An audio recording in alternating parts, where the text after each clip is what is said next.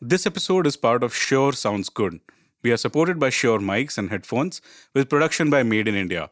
So if you think we sound good, you know why. We are using the Shure MV7 and MV7X mics, their latest mics for podcasters. It's a studio level recording mic that I can use at home or in the studio and can connect via USB or XLR, which makes my podcast recordings so much easier, no matter where I am. If you want to find out what equipment we used, check out the show description for more information or go to shure.com. When it matters most, rely on Shure to deliver premium sound wherever you go. Hello and welcome मैं हूँ अभय और मेरे पास है एक जादुई लाल चश्मा जिससे ढूंढता हूँ इस भीड़ भड़के में ऐसे अटपटे इमोशंस जिन्हें शब्दों में बयां कर पाना थोड़ा मुश्किल होता है और उन पे लिखता हूँ कुछ चटपटी और रिलेटेबल कहानियाँ stories that will make you feel happily nostalgic, one emotion, one episode at a time.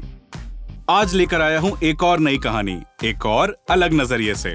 तो खुद सुनो और दूसरों को भी सुनाओ। और हाँ जो सुना जितना सुना। पसंद आए तो चैनल को फॉलो और शेयर ज़रूर करना।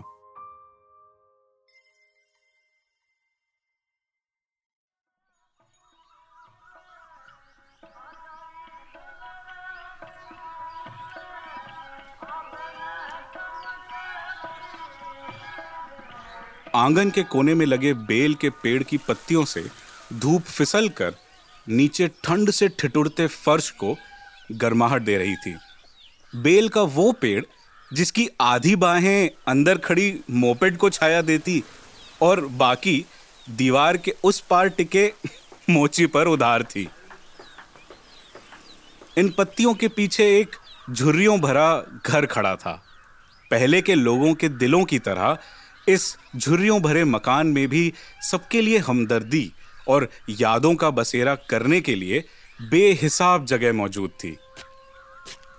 दहलीज पर आते ही मैंने चबूतरे पर सामान टिकाकर किवाड़ की जंग लगी सांकल पर लगे ताले को खोला। दरवाज़ा खोलते ही जैसे घर के अंदर से एक जाना पहचाना हवा का झोंका मेरी रूह को छूकर तसल्ली दे गया।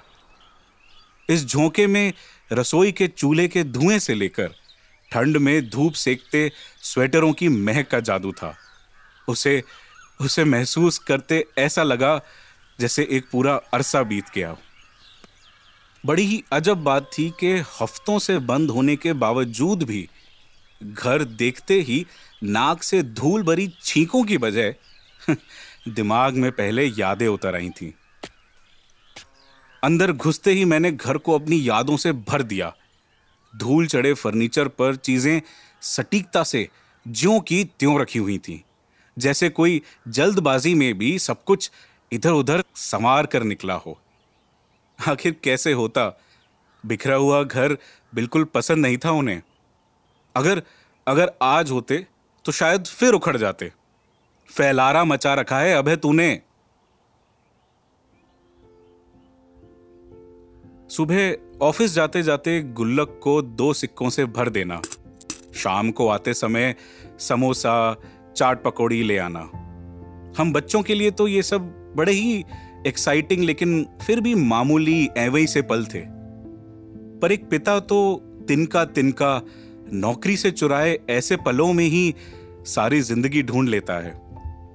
चाहे उसका खुद का दिन भले ही कैसा भी गया हो, पर कोशिश करता है कि घर आकर जब बच्चे उंगलियाँ तलाशें तो उन्हें हाथ खाली ना मिले।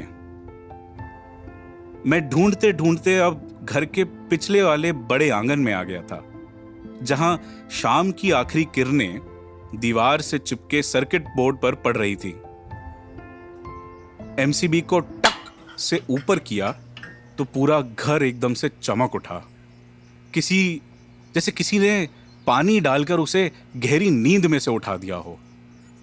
छत की मुंडेरी पर अरसे से लटकी दिवाली की लाइटें भी टूटे तारे सी टिमटिमाने लगी थी।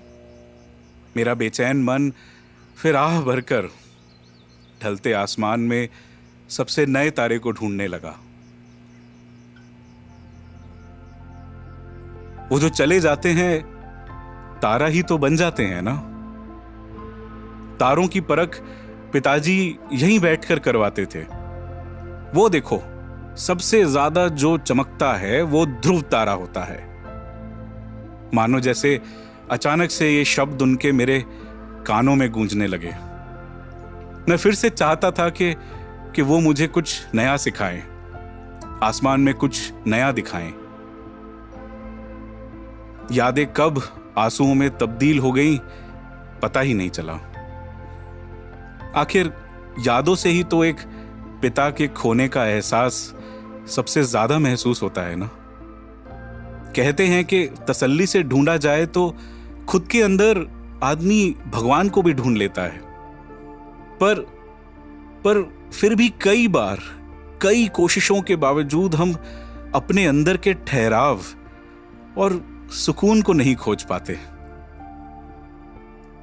अंदर आ जाऊँ पापा? बीस मिनट से आँगन में कप कपाते हाथों से अपने दादाजी की फ़ोटो को कस कर पकड़े।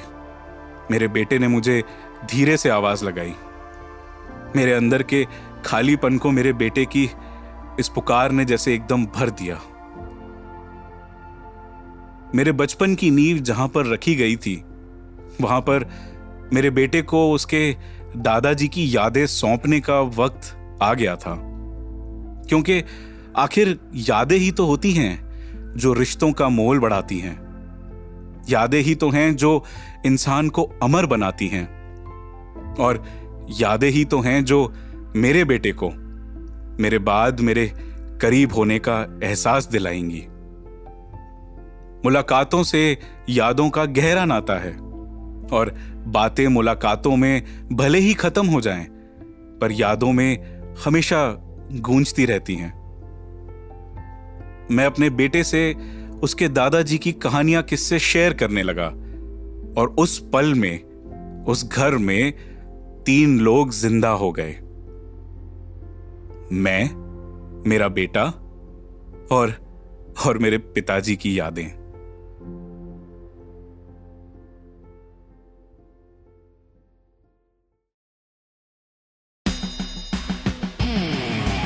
अगर आपको ये कहानी पसंद आई तो मेरी बाकी कहानियाँ भी ज़रूर सुनना, दोस्तों और फैमिली के साथ आगे शेयर करना, और हाँ यहाँ तक आ गए हो तो चैनल को फॉलो किए बिना मत जाना। कहानी पर कोई फीडबैक हो तो मुझे मैसेज करना मेरे Instagram handle Maheshwari underscore Abhay 91 पर, जिसका लिंक और नाम दोनों ही मैंने डिस्क्रिप्शन में भी दे रखा है। मैं हूँ अभय, और अब आपसे मिलूँगा लाल चश्मा हिंदी स्टोरीज के अगले एपिसोड में। तब तक के लिए take care and enjoy your life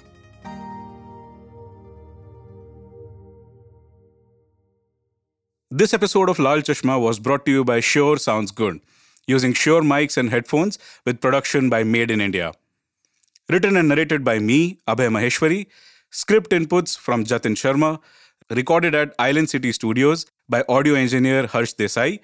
Edited by Karthik Kulkarni with producer May Mariam Thomas.